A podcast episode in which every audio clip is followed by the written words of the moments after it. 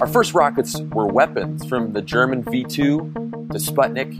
We rode to space on the tip of giant missiles. We were driven by war, a little bit of fear and paranoia. We rode those rockets to orbit with Alan Shepard and Mercury. We rode those rockets to the moon with Apollo. When Apollo astronauts stood on the moon and they turned around and looked back at Earth, nearly 400,000 kilometers away, it changed them.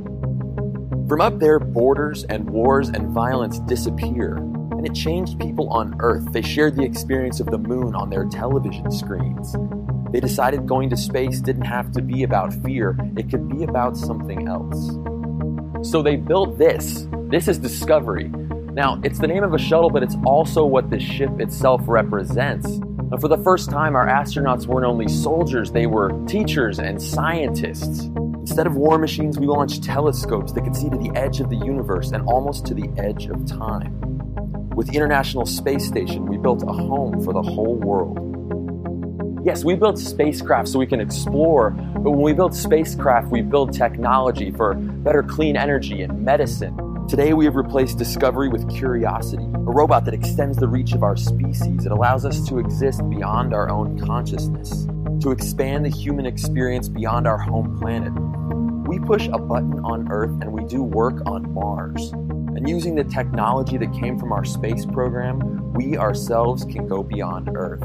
But people ask me all the time, why not just send robots to space? Why send humans? Because people come home, and every astronaut who's gone to space has been greeted by the whole world as a hero. NASA might send humans to Mars by 2030, and private spaceflight expands our ability to go to space, you and me. Yes, on rockets, but this time driven by curiosity instead of fear or paranoia or war. A new generation of space heroes will use their experiences to change the world just like we have for half a century. Instead of museums full of retired spaceships, we should have museums full of space heroes. Discovery the Space Shuttle might be grounded for the rest of her days, but just maybe, if we're willing, Discovery can carry us beyond Earth again.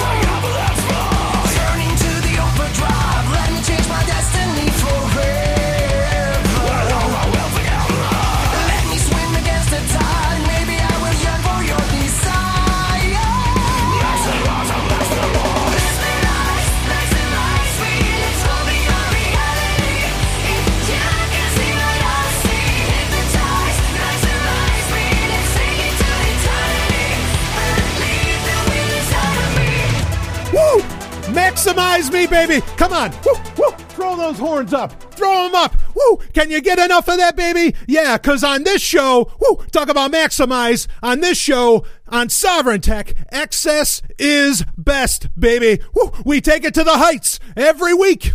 And I know, woo, I know I've got a lot of new listeners over the past few weeks, among the thousands and thousands. After my appearance, I was recently on, whew, I was really honored, recently on the Grimerica show, uh, their Grimerica podcast. And oh man, thanks for having me on, boys, by the way. Whew, well, let me tell you, if you're coming over from that and you're on your first ride with this, you are in whew, for the ride of your life. You trust me on that one, baby, because there is nothing else in the world like Sovryn Tech. Nothing else like the Golden Stallion, the Man of Tomorrow, Savzu, the Rated R Radio Star. Open this baby up with a little, oh man, one of my favorite bands of all time. And they've only been around a few years.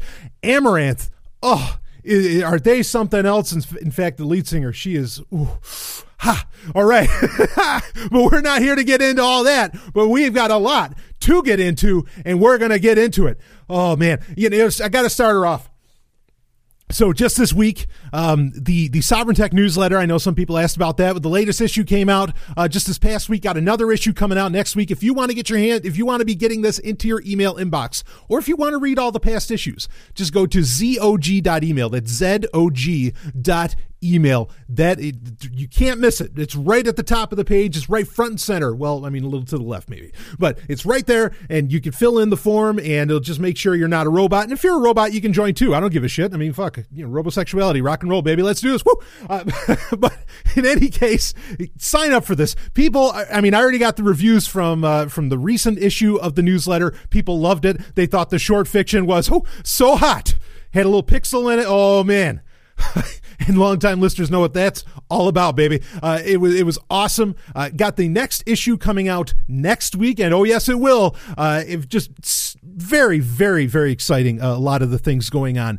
Um, another thing that was really uh, really exciting for me that I'm going to talk about in the in a minute was uh, speaking of Pixel our very own Sovryn Tech's very own Pixel, that being Paige Peterson, uh, you know, who works for Zcash, and boy, she's traveling the world. In fact, Sovryn Tech listeners have been catching up with her as she's been traveling around the world. She's recently at a at a crypto conference in Prague, uh, at the Institute of Crypto Anarchy, which that, that had to be fucking amazing. Maybe at some point I, I can uh, I, I can venture out there. I've been invited to some of these conferences. Um, just sometimes with my schedule, it's it's kind of tough. In fact, I'm going to be in Boston. Um, if you're hearing this so I am recording this episode on this would be Saturday the 21st of October. From the 24th to the 26th I'm going to be in Boston at the Monage conference um, that, uh, that it'll be at the Boston Public Library which is a very interesting setting for that but I will be there. If you're in the area hey fuck come say hi. I mean I- I'm I'm kind of going to be working while I'm there. I'm not going to be uh, speaking. It was offered to me but I, I I decided to to not you know go forward with that. Um, I mean I'm kind of so the Manage conference, like it, it's this whole thing about uh, it's about AI, blockchains, you know, cryptocurrency, the the, the whole thing, uh, chatbots, all this other stuff. Uh, but it's going to be apparently a very positive conference. And look, I have, you know, I say this all the time. I am a short term pessimist, but I am absolutely a long term optimist. But when I get on stage, I like to have a lot of fun. I bring on the you know a bit of the sexy, you know, as far as subjects go, and I can be a bit fire and brimstone. I'm sure that doesn't surprise anybody, but I can bring that on. It's a, I, I don't think I'm exactly a fit for it, but there's going to be great people there. Tatiana Moroz is going to be there. Uh, I mean, it's just it, it. I mean that that's just one name uh, amongst uh, a, a ton uh, that are really really intelligent people. Uh, that so I'm I'm excited uh, to be at that. But uh, I want to talk about the um, like I said, Pixel, uh, that being Paige Peterson, she held in New Hampshire. She held uh, the the Nashua Crypto Party, I think is the official name for it. I put a link in the show notes if you want to check it out because there, as far as I, there's going to be more of these, um, and and we had one, but I'll talk about that in a second. Real quick, I want to read something. This is from the Sovryn Tech Uncensored uh, Facebook group. And if you want to join that, you have to, there's a link in the show notes. You have to friend me on Facebook first because it's a secret group. And then I can, then just, you know, private message me and I can get you in there. Uh, but that's the, that's the sequence within which to, uh, to get into it. And it's a very active group and, and people really love it. Uh, I still get so many people that tell me it's their, it's, you know, just their fucking, their favorite page on the internet for fuck's sake. it's, it's the only reason they're on Facebook, which I'll admit please, you know, if you're willing to leave Facebook, leave. if you read this week's Sovryn Tech newsletter, or if you listened to last week's episode with both, which both played off of each other very nicely, uh, for, for fuck's sake, leave. If you don't have to be there, just go. but anyway, no, I, I I'm honored. I, I get what you're saying, and I really appreciate that. I'm I'm not I'm not telling you to to leave my group or anything, but you get the point. Um, anyway, somebody had just some very kind words, and and I wanted to read them because I was well. I mean, I mean, I have I have people telling me all the time that I'm touched, but but I was very touched by this. And I, I'm just going to read it here and leave the person anonymous, but uh, but I, I really, you know, I'm so honored by this. Um, here we go. I was trying to come up with a list of content producers that regularly challenge my deeply held beliefs in interesting ways. It was a short list. Brian Sovryn. I take in content from all over many spectra, but they mostly reinforce my existing beliefs, gloss over points of disagreement, or make assumptions I cannot follow. Brian is the only one that regularly articulates points of disagreement that resonate. I also find him entertaining and informative. Thanks, Brian. And wow, uh, no, thank you, and and I mean that seriously. Like, thank you, all all the way. Um, that that means the world to me when I get the that kind of you know when i get the, the uh, I, I get emails like that uh, here and there certainly get plenty of hate mail as well uh, but but that just that just means the world to me. And and thank you so much uh, for saying that. And look you, know i say i say this all the time as well.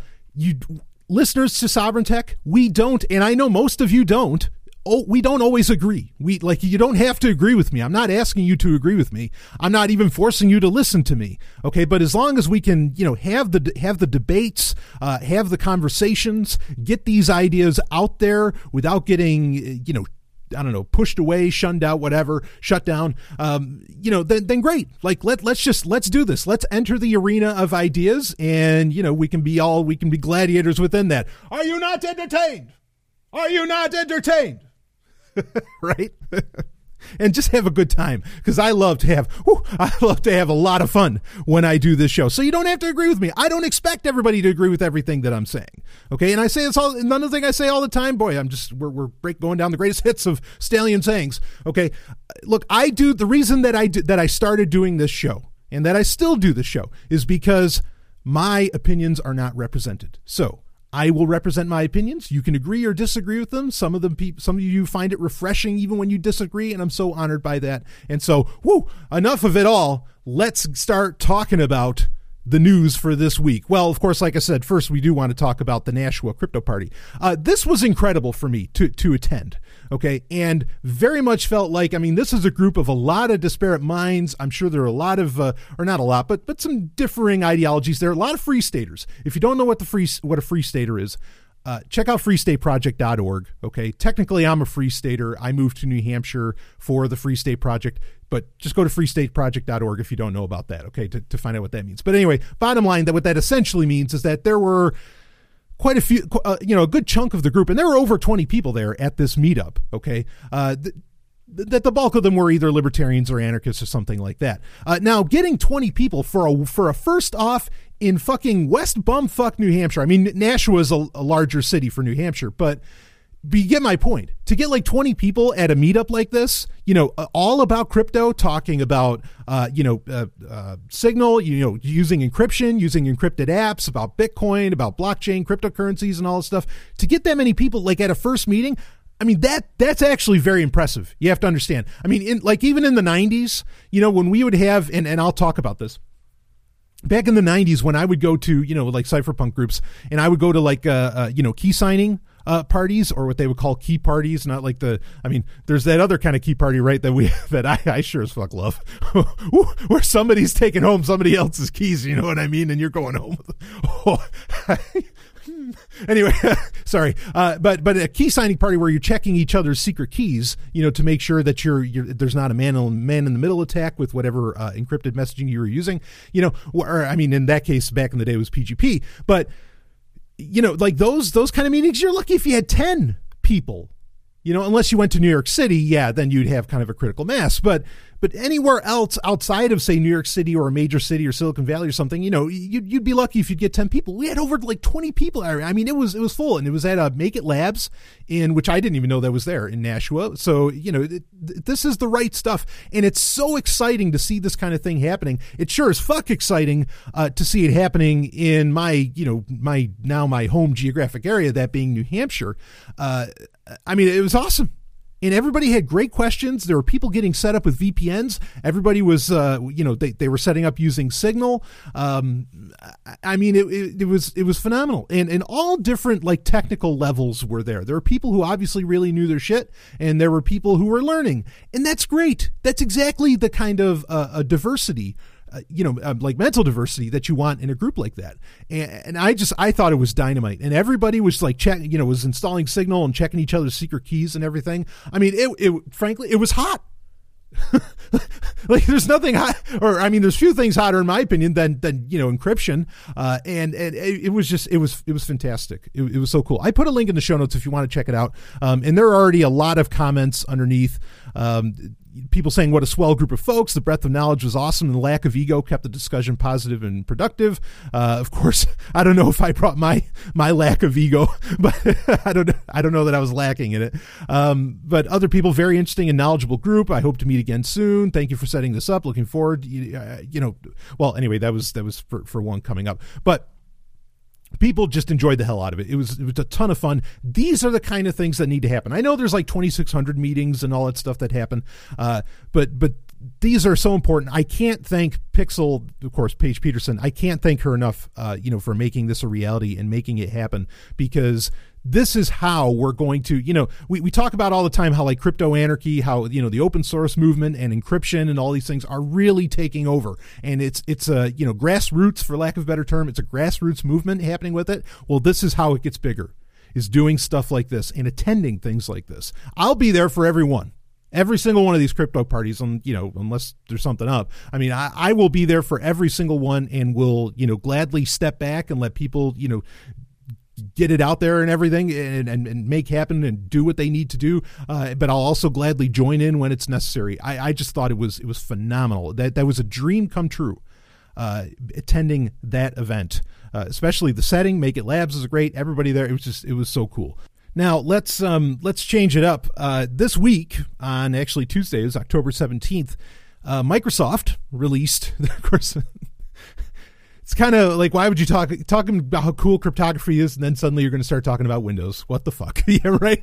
anyway, uh, please indulge me. uh, so Microsoft released uh, their latest update to Windows 10, which of course they do this uh, biannually, or right? Is that bi or whatever? They do it twice a year. And these are when they come out with these. Some, I mean, some of these have ever since Windows 10 came out a couple years ago. Some of these have been uh, larger updates. Some have been smaller updates.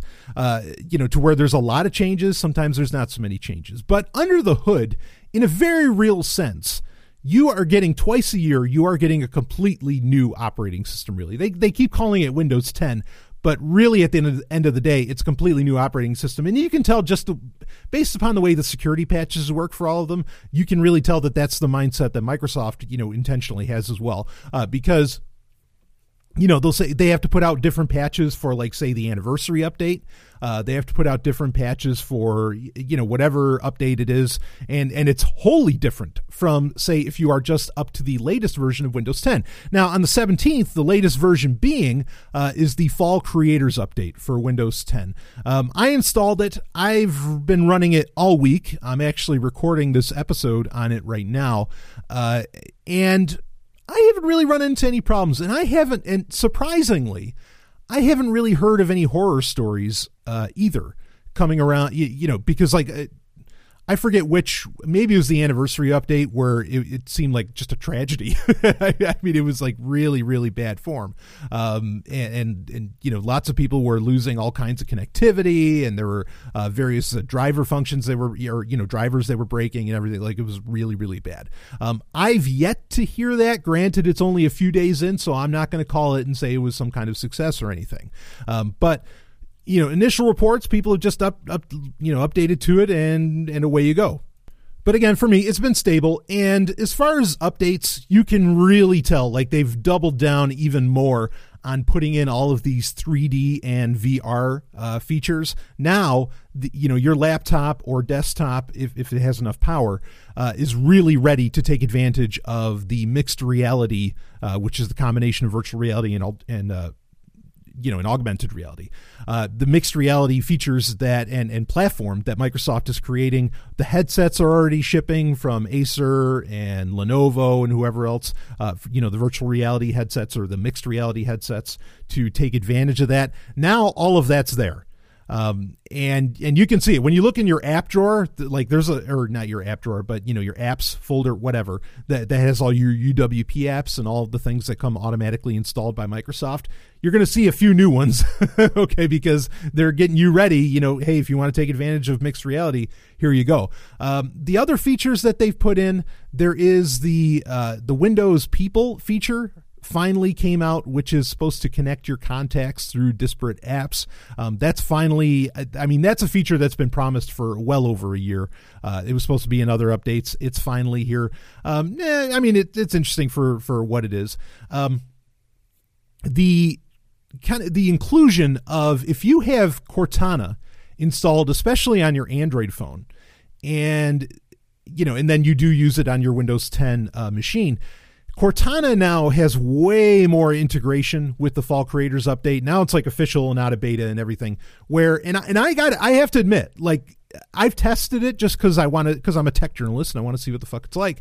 Um, this is pretty nice, and I and I know Apple users have had this forever with the synergy between iOS and Mac OS, um, but with Cortana, where it will push every notification from your phone to your uh, you know to your notification uh, bar, I guess I'll say that that you know that you pull out from the left on Windows 10. Um, it it'll it'll bring up and here's the cool thing like say you get a text you can actually respond to the text like it'll bring it'll put a little text field underneath the notification and you can respond right from your computer without having to touch your phone uh, that is very nice even if you have like Facebook Messenger installed on your on your smartphone, it will bring up the Facebook Messenger notification and you can respond to to the Facebook message right through the notifications um, you know right from the notification that you get on Windows 10 uh, if you have Cortana installed on your you know on your smartphone. I mean like and, and that's just a couple of examples. There's other app like Line Line Messenger will do it. There's other apps that'll do it. Uh, I mean it's pretty slick how how that's set up. Um, and the notifications you know are relatively handy. Even though with Windows 10 some of that is a little redundant because like you can install the official Instagram app on Windows 10. You can't really do that on any other platform. Not ex- not I mean, you can, but it's a bit of a workaround. But I mean, like a lot of apps, you know, with UWP, you can get mobile versions of apps that you have on iOS or, or uh, you know, or Android, and you can just have them installed on your desktop PC. Uh, so sometimes it can be a little redundant, but whatever it it works. Uh, actually the instagram app i think does a good job of deciding you know like where cortana doesn't actually push you the um, the notification from your mobile device for instagram if you have instagram installed on your you know on your windows 10 machine. Uh, so not too bad there. Uh, then there's the continue this on pc feature where it allows you to like send say you're looking at a website on your mobile phone it allows you to send it uh, to to your PC like a, as a as a notification. Which there have there have been apps that have done this in the past that weren't you know that were like more platform agnostic. They were more uh, cross platform than you know having to use Windows 10. Okay, so but it's just it's it is kind of nice to have Cortana and what's built already and already installed into Windows 10 um, able to do that. So other than that, I mean, there's there's little features here and there that they change things up, but nothing too crazy, and there's nothing really egregious.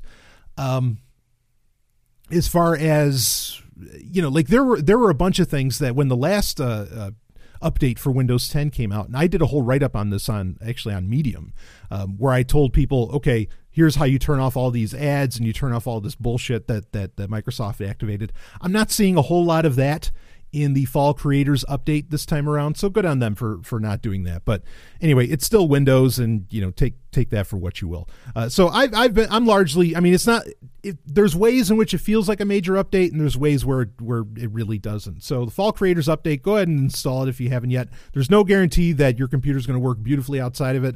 Uh, Microsoft does do like a slow rollout based upon what hardware you have as to whether or not they're going to automatically give you Windows or you know automatically update you as part of its automatic updates to the Fall Creators Update for Windows 10. But if you want to just try it and you know roll the dice like I did, you can automatically or there's a website you can go to uh, where you can install it instantly. There's like a little piece of software, Windows Updater, that'll let you do it. So anyway, um, let's move on to uh, to some other stories. Uh, actually, this one's kind of kind of related, I think. So Samsung announced this week that now they have this what's called for their Galaxy line.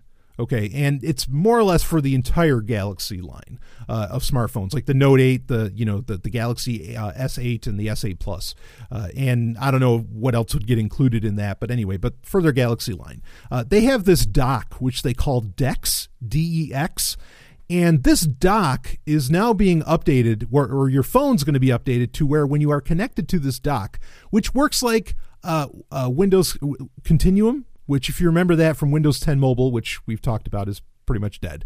Um, Continuum was this idea that, which means Continuum's dead too, by the way. Continuum is this idea where you could plug in your, in, in the case of Windows 10 Mobile, where you could plug in your Windows phone to a keyboard. You know, you- you'd have a dock and you'd put it into the dock, and that that dock would connect to a, um, uh, you know, a monitor, a mouse, keyboard, all of that. And it would turn into a desktop PC. It would turn into a desktop computer effectively, or at least a desktop environment. Um, Samsung is doing the same thing with something they call Dex, and they just they are going to update it to where it runs full Linux. What it did before was just turn your like if you connected it to a monitor, of course you would. Uh, it just turned it into like in like using an Android tablet on a monitor with a keyboard and mouse, which is kind of nice. I'm not opposed to that, and these are old ideas. Uh, Ubuntu with their Ubuntu phone originally wanted to do this sort of thing. Um, and of course, like I said, Continuum itself was, you know, going to be supposedly the successful version of that. Unfortunately, that didn't exactly happen. Um, I still think there might be plays involved with that, but that's that's another story for another time.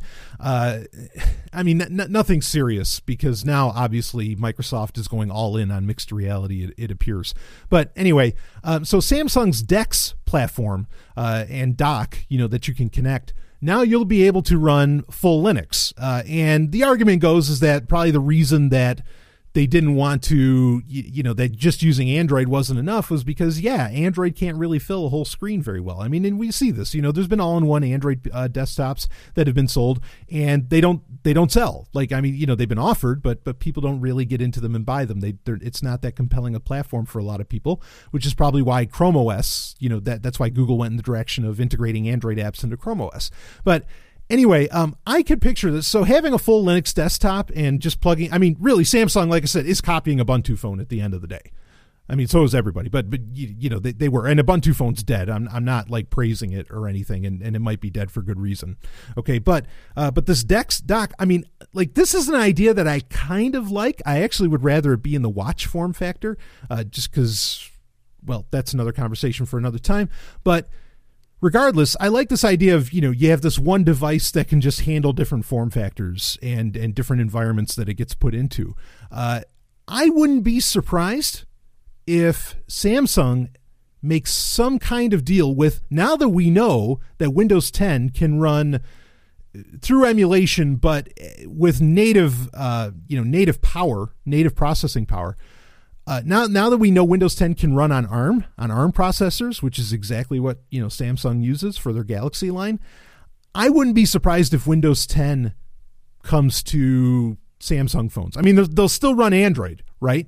But then when you connect it to, um, you know, a dock, when you connect it to a Dex dock, DEX, then you could have an entire Windows 10 machine in front of you. I could really, really see that happening in the very. That, that's a prediction on my part that that's that's going to come down the pike uh, for a few reasons. Um, you know, I, I could really I could see that going down, but um, I mean, I think Samsung is really trying to hedge its bets. It's also, and, and here here's actually here's the biggest here's the biggest hint to this. But I think Samsung is hedging its bets against Google And right now, Microsoft and Google are kind of you know back into attacking each other here and there. But it was a shock when you know speaking of mixed reality and we talked about this that at that mixed reality event that microsoft uh, held was it last week or the week before it was a shock that samsung made a, a windows mixed reality headset. Like what the fuck? They were one of you know they made gear vr they're they're one of the major mobile platforms for virtual reality. What what is this? Well here's the thing. If if your if your samsung galaxy phone can effectively run um you know can run windows 10 well then yeah they want a headset that they can sell you when you're going to go into windows uh, you know mixed reality windows mr so so it, it makes sense and and i think that that's a much larger play where they're trying to be kind of the hardware that i mean because samsung has backed off of its own personal uh, you know software efforts shall we say like you know tizen and and all of their own little apps that worked on you know galaxy phones like milk music or whatever else that you know they've been shutting those down pretty much across the board.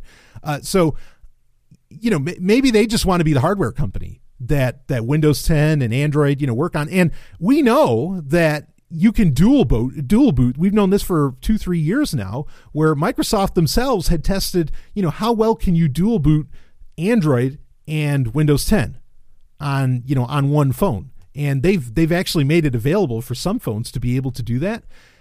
And it works fairly well you know to to do it. And so yeah, this is this is something that's long been in development and is an inch very very interesting Trojan horse uh, to you know to kind of have this have this synergy. Um, you know what this will mean when it comes to Samsung. What this will mean as far as like Bixby versus Cortana. Well, that's that's another story. Um, but there is there are a lot of unique uh, apps that exist between between Samsung between a you know a Galaxy phone and between a Windows PC uh, that that like specifically exist as far as UWP and then as an Android app that can communicate with each other. Uh, so yeah, I, I think there's a much much larger play uh, going on here overall. But I love the idea of the DeX dock, where you can you know dock your phone and it turns into a full on desktop environment. I think that's really cool. Uh, you know, just just a very very slick idea. So anyway, uh, whew, let's let's get on to some other stories. And speaking of Facebook, oh man. I just there's not a whole lot to say on this. I just I find it ironic. I find it funny. Um, Facebook is going to they they started this month. They're testing it out. They are testing out subscriptions, like ch- literally charging you money for access to instant articles. So instant articles is this idea of uh, you know, say like a, a TechCrunch. I'm just giving out examples. I'm not saying that they use it. Uh, TechCrunch or the New York Times or Wall Street Journal or people like this. You know, these news sources, these popular websites, where they can host their stories, their content natively into Facebook. And so when you click on it, say on the Facebook app, um, it will like it'll instantly show up. That's why they call it instant articles. Google has the same thing with the Google AMP program. That way, it's not. I mean, because one of the biggest problems with looking at websites, aside from a small screen, one of the biggest problems with looking at websites on a smartphone is that usually there's 10 billion apps or uh, ads that start showing up. Uh, it can be very slow, you know, from the data connection, whatever else. And so Facebook a couple years ago, you know, started this whole instant articles thing, which I thought was kind of dying off. Maybe now this is their attempt that okay, this is the only thing we can do to revive it. Is that these companies, Wall Street Journal, whoever else, they need to make money. Uh, you know, off of doing this, and so they are going to charge people a subscription fee to get access to uh, these these instant articles, uh, you know, and make that work. I can't imagine that this is very compelling um, at all. In fact, uh, I would be very worried because this is history in a way repeating itself. I have another point I want to bring up, but this is a way of history repeating itself. America Online, which Facebook is maybe the best core, you know, America Online might be the best corollary to, to Facebook as far as like comparing, uh, you know, a trajectory and path. And it's another reason why I think, look, folks, Facebook really can die because America Online sure as fuck did. AIM just died. it's dying in December now. like AIM is all over as to where there was a time where AIM was as ubiquitous. I mean, it, it, granted, there weren't smartphones, but AIM was as popular and as widely used as Facebook Messenger. Like, it's amazing just how how um, how similar the paths of AOL were, you know, was to what Facebook is going through now.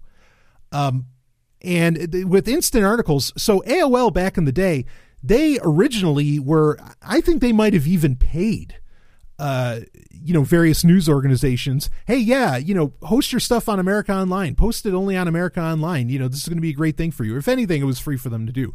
But what happened down the line was then, you know, a lot of these, a lot of these news organizations got hooked into the AOL community, which understand that in the 90s, for a lot of people, the internet was America Online. Just like now, for a lot of people, Facebook is the internet. Again, they're so similar, it's scary. Okay. Um, well, it shouldn't be scary because it because hopefully Facebook will meet the same end uh, as AOL did. But regardless, um, that fucking Android needs to go. this has got to stop. but whatever. Anyway, you know who I'm talking about.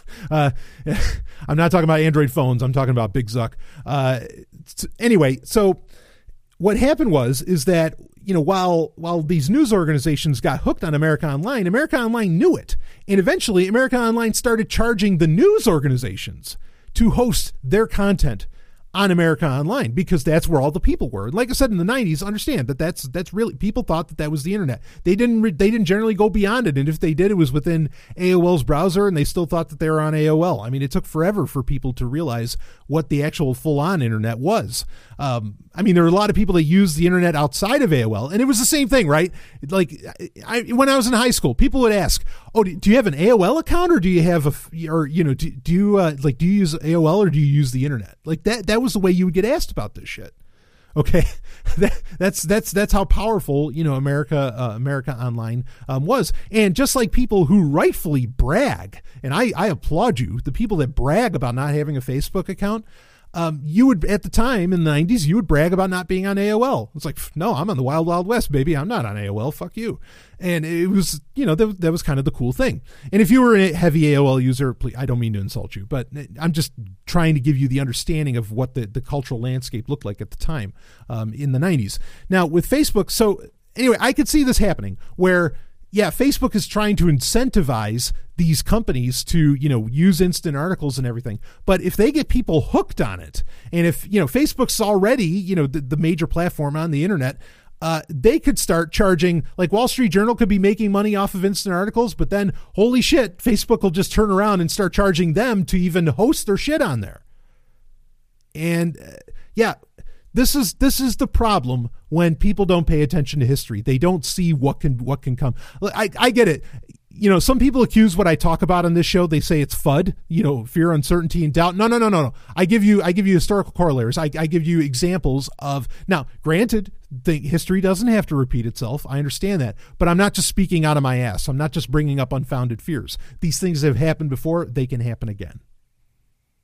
I would not host my shit on Facebook's platform. I just wouldn't.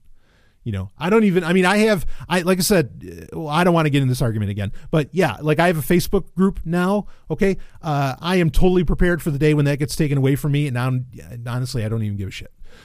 you know, like if if, if that kind of happens, um, and then we'll just have to figure out where we go from there. Okay, but I, I'm not going to bank my audience on Facebook. Not a fucking chance. No way. I'll keep everything that matters independent. That's why I have a newsletter. It's why the show gets hosted elsewhere. I'm not using Facebook's audio horseshit. You know, I, I make sure this stays as independent as possible. So anyway, um, whew, let's uh, let's get on to uh, to another bit of business here. Well, this is kind of good news. Um, F-Droid, speaking of Android, F-Droid, which is the independent app store, uh, an app repository. It's not really a store because they don't sell anything. All the apps are open source and totally free.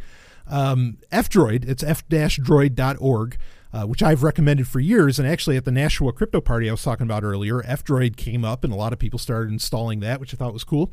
Um, that that is now in version 1.0. It's finally out of beta.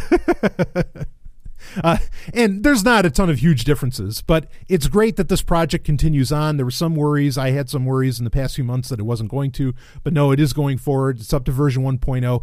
They added in version 1.0, one of the major features that it did add is what it's called privileged extensions, where effectively it, it allows for um, updating of apps in the background, just like the Google Play Store does. So that's very nice. The less that people have to do when they're using F-Droid and the apps available in F-Droid, um, the better. So understand F-Droid is kind of, you know, speaking of Wild Wild West, it's kind of a wild, wild west of, uh, of, of apps available. Some of those apps, you know, they're open source, but don't let that make you think that they're instantly secure or better or something.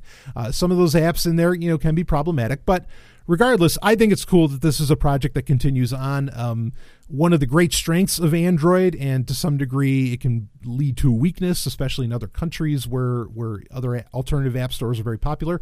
Um, but one of its great strengths is that you can have alternative app stores that allow you to, you know, well, you can install all kinds of wacky shit, you know, and this gets used in countries where there's like real tyrannical control and certain apps, like ride sharing apps and other things, aren't aren't allowed by the government in in the country that you may happen to be in, and so the Google Play Store can't happen or can't have it. But then they just create alternative app stores that you can install. So, like I say, it can be a strength, but also, you know, if if there's like a malicious app involved, it, it can be a weakness too. I I want to admit to that.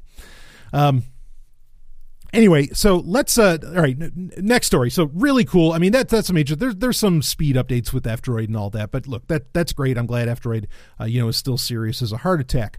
Um, but let's get on to our next story and this is one that's going to lead to lead well into our story of the week after the break. Um, and that is well, here's the, the headline from Gizmodo, um, and this is from just this past Wednesday. Uh, scientists just found the perfect spot to build an underground colony on the moon. And what they found, and this is using uh, two two systems that they'd set up, Selene and Grail are the names of them. I'm sure Grail, I'm sure there, there's no interesting reason behind that name, Holy Grail. Uh, but regardless, mm, uh, and this was in, in concert with uh, JAXA, which is Japanese NASA, effectively. But in a very large part, Marius Hill, particularly that region of the moon, um, they found, they proved now, I mean, it was theorized before, but now it's proved that there are lava tubes, which are these, you know, kind of these giant caverns that will happen on any kind of you know any planetoid any celestial body okay? Uh, well almost any that it'll happen on. It's not a guarantee that it'll have it. Where you know whatever went into shaping um, this you know planetoid will or you know this astral body. I shouldn't say astral celestial. But anyway you know that, that went into it that like where the magma will release and where there will be like a pressure release and everything it creates these lava tubes. Now on mars they found these too that there are also lava tubes there. And it's true uh, because these you know these will instantly you know often they'll go meters deep and they will protect you from like say if a, a planetoid doesn't have any kind of atmosphere or anything. This is some pretty instantaneous uh, protection from radiation and a lot of other things that would be coming from the sun, particularly in our solar system. So, this is pretty cool. The, the reason that I bring it up, though, is look at how quickly, and this plays on a theme we've been talking about on Sovryn Tech pretty much throughout 2017.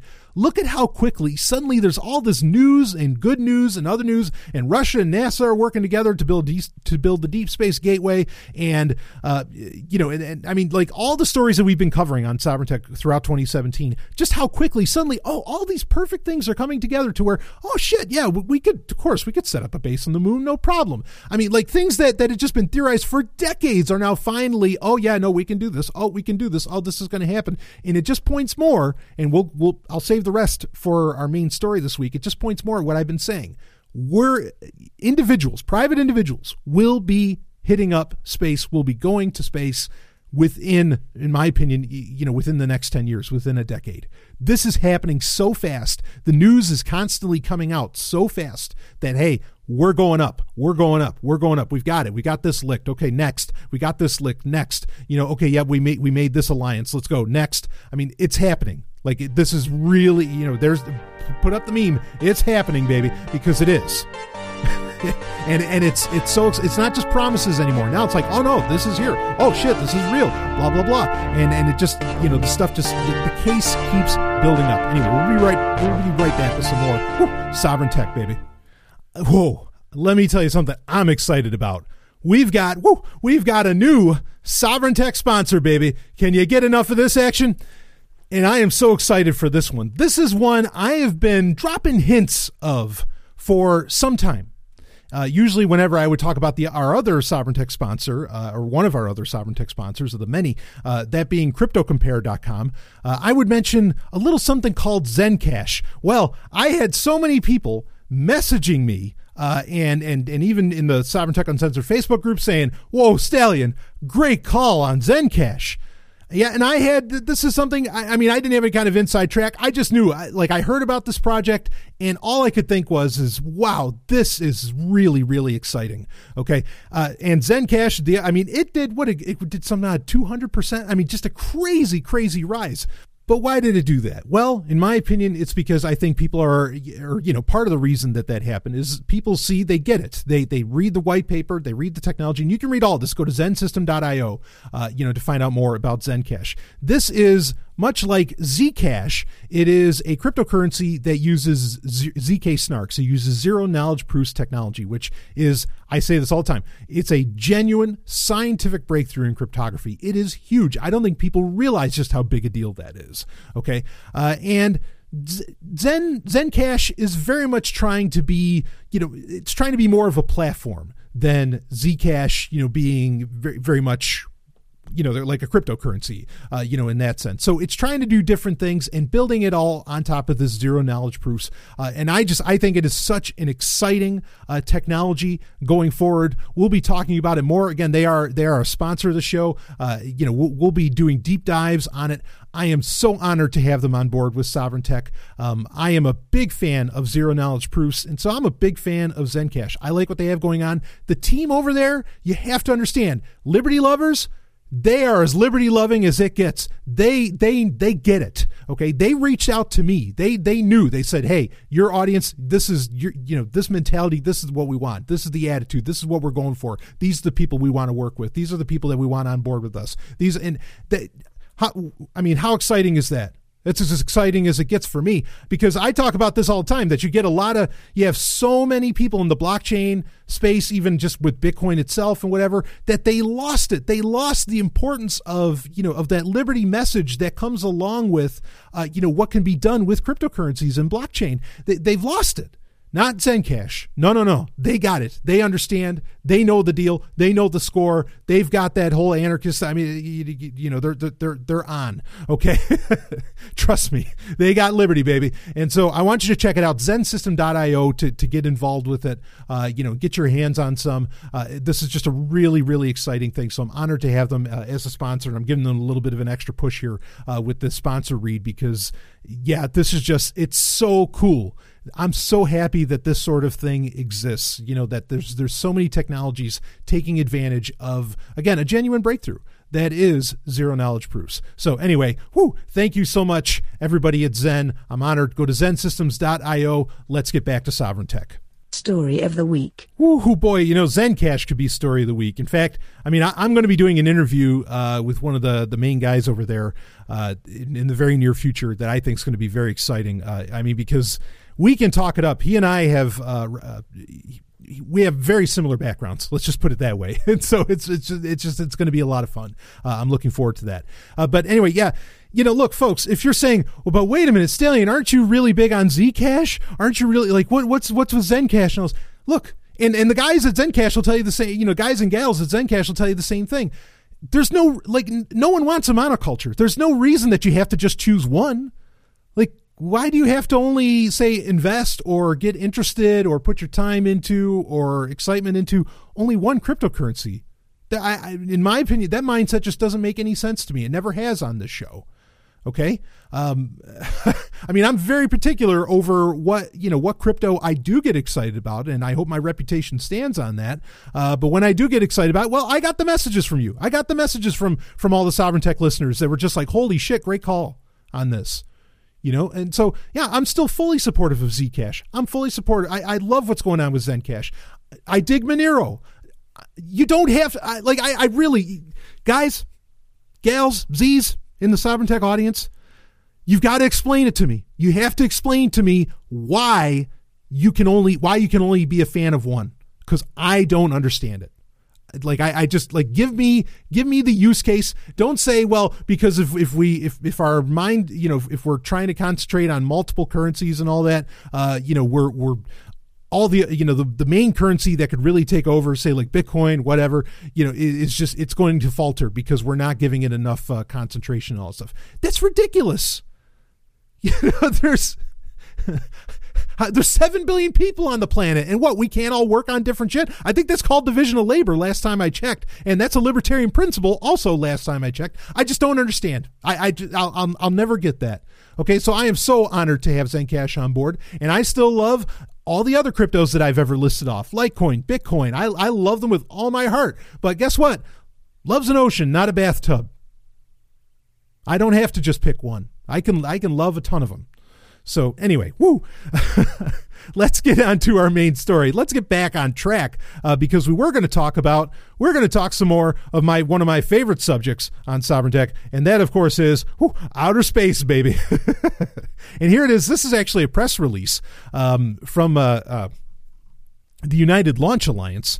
Uh, this just came out October 17th, same day as uh, the Fall Creators Update. Well, hopefully these things aren't running on Windows. But anyway, uh, uh, by the way, there's, there's a great Zencash wallet. Um, I use the, if, if you're going to ask me that, like out of the gate, um, I actually use the Elos Eleos, sorry, Eleos wallet, E L E O S. Um, I use that for, uh, for Zencash, and uh, I'm, I'm very pleased uh, with it. Anyway, so yeah, uh, so this is a press release. I'm going to read a little bit of it here, and it's Bigelow Aerospace and United Launch Alliance announce agreement to place a B 330 habitat in low lunar orbit. What is this now? Pay attention. Lunar orbit. Oh reading here uh, Bigelow Aerospace and United Launch Alliance are working together to launch a B 330 expandable module on ULA's Vulcan launch vehicle. The launch would place a B 330 outfitted module in low lunar, low lunar orbit by the end of 2022 to serve as a lunar depot. Quote, we are excited to work with ULA on this Lunar Depot project, end quote, said Robert Bigelow, president of Bigelow Aerospace. I want to talk about him in a second. Uh, quote, our Lunar Depot plan is a strong complement to other plans intended to eventually put people on Mars. It will provide NASA and America with an exciting and financially practical success opportunity that can be accomplished in the short term. This lunar depot could be deployed easily by 2022 to support the nation's re energized plans for returning to the moon. Quote, this commercial lunar depot, again, commercial, this isn't, this isn't a government program, uh, would provide anchorage, uh, anchorage for significant lunar business development in addition to offering NASA and other governments the moon as a new exciting location to conduct long-term exploration and astronaut training, end quote. The B-330 would launch to low Earth orbit on the Vulcan 562 configuration rocket, the only commercial launch vehicle in development today with sufficient performance and a large enough payload fairing to carry the habitat. Once the B 330 is in orbit, Bigelow Aerospace will outfit the habitat and demonstrate it is working properly. Once the B 330 is fully operational, ULA's industry unique distributed lift capability would be used to send the B 330 to lunar orbit. Distributed lift would also utilize two more Vulcan Aces launches, each carrying 35 tons of cryogenic propellant. Anyway, it's going to get into a lot of that. But bottom line is that they are they are setting up a well i mean this is kind of like an inflatable thing okay? Uh, and it it's the concept like space hotels that remember a lot of japanese companies were very interested in talking a lot about in the 80s even though they never really had any concrete plans. Um, and they never they never genuinely had the independent payload uh, uh, lift ability, as in they never had the independent rockets that weren't government, uh, you know, run effectively uh, to even be able to dream of setting that up and plan for it on their own schedules while working around the schedule of some government. So. Uh, United Launch Alliance and Bigelow Aerospace have solved this problem. No, we're going to get there independently and we'll set up a lunar depot because the government is being so goddamned ass slow that, you know, they can catch up with us. When they're done, maybe they can use it. Now, of course, me, I'm an anarchist. I don't want, you know, I don't want any government involvement in anything, but I get it. The, the, if anything, if I was, and, and I wouldn't put this past, understand, Robert Bigelow, the CEO of, uh, of Bigelow Aerospace, I want to talk about him. I wouldn't put it past him that they that in that press release they specifically mentioned, yeah, we can let governments use it to just rub it in their fucking face and say, you sons of, you know, just just get right in at them and say, oh yeah, you won't get us to space, we'll do it our goddamn selves. Now, this is a huge point. And, I'm going to talk more about Robert Bigelow. This guy's kind of a maverick, okay? This is very, very interesting character. Um, Robert Heinlein, okay, who is obviously most people listening to the sound of my voice. I know I have a ton of science fiction fans out there know who Robert Heinlein is. Moon is a harsh mistress, Stranger in a Strange Land. I mean, just just go down the list of you know the the, the hits, Starship Troopers, whatever. Um, he had been so Robert Heinlein is one of the members of kind of the the golden age of science fiction authors, and his contemporaries, including uh, you know personal heroes of mine like Harlan Ellison, Isaac Asimov, and some others. Uh, you know, just just think of all the classic names: James motherfucking Blish. Even though Blish wouldn't have been so hard on Heinlein, uh, but some of these other guys, Damon Knight. I mean, you, just just go down the list of them: Robert Silverberg, whoever. They would insult uh, or even Arthur Clarke, they, they would insult very much uh, Heinlein for Robert Heinlein constantly promoting the idea that it was going to be private industry that would take us to the stars, that it would be private industry that would get the the common man, quote unquote, uh, into outer space. And for a long time, like it was tough to debate, you know, these other sci- golden age science fiction author contemporaries because yeah, it looked like no, the government was actually going to be the one that did that job. Never exactly happened. I mean, other than you know trying to get teachers into space and you know other other things. Okay, but it never exactly happened. But now we're finding out that well, really, the government never really took us up into space. I mean, minus a you know a few individuals, it never really took the average person in, into into outer space. And I think that with the efforts of Jeff Bezos with Blue Origin, uh, Musk to some degree, um, maybe even like Richard Branson, even though his plans seem to have continually faltered with you know Virgin Galactic, uh, and now Robert Bigelow. No, they are going to be the ones that will end up taking us to space. And Bigelow's making it very clear this is how you're going to get to Mars. You know, you'll you'll just do it through us. You you don't have to worry about any kind of you know government program or anything. Um, and now Robert Bigelow is very interesting because this guy, this guy's got a mouth on him. All right, he will make some very very wild claims. Um, he's been on. I mean, this this will kind of tell you the story alone right here. He's been in recent years. I think it was back like in 2013. He was on Coast to Coast AM. You know that show. You know George Noory, right? The old Art Bell. He, he was on Coast to Coast AM, and yeah, he said, "Oh yeah, I think extraterrestrials have been to Earth." Now, I don't agree with Robert Bigelow on that. I don't think aliens have ever been to Earth. Okay, but regardless, this is a guy who's not afraid to lay out some kind of crazy shit. I mean, he has some wild ideas, and you know, he's got the money to back a lot of this stuff up. So understand that Robert Bigelow is also the guy. He owns the hotel chain Budget Suites of America, which owns a ton of, you know, you might not recognize that name, but you'd recognize the names of all of the, you know, hotels and motels um, that that fall under that parent company of Budget Suites of America. And he made it very clear. I remember listening to him on Coast to Coast, and he made it, you know, super super clear that he the whole reason um, that he got involved um, you know in in the, the the real estate business and in the hotel business and all this different stuff was so that he could get the resources he could make the money to be able to start doing you know space tourism. Okay? And fucking right good yeah you know do what you got to do so that we can get to this future i mean the project that we're talking about now that he's doing with the ula that's going to be a, a, about two two a little over two billion dollars uh, you know, to, to pull this whole thing off with the lunar depot. Uh, that won't be the only thing, but I understand because it's the lunar depot, you know, we're talking about the moon here. This isn't just something hanging around like the ISS. Okay. Uh, I mean, this is really, really exciting shit. And I think he can do it. I think he's crazy enough to pull this shit off. And you have to have that kind of crazy, and you have to have that kind of crazy that doesn't rely on government, which is why I don't get excited about Elon Musk, because Musk is is such a government welfare queen.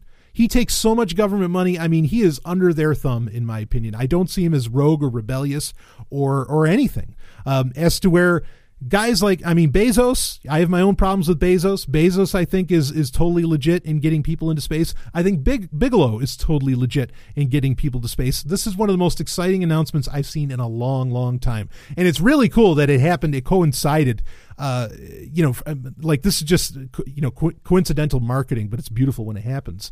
Um, when also when scientists around the world announced discovering uh, the kilonova, which I won't be talking about this week, uh, but that's a that's a fascinating uh, bit of bit of astrophysics uh, really to, to talk about as well. So, but I think that this is so cool that this is happening, and these are, I mean, and look, you can do this for you know for under three billion because we're talking about like these inflatable habitats, which have been you know, these have been theorized, mapped out, planned out even by NASA itself for 40 years.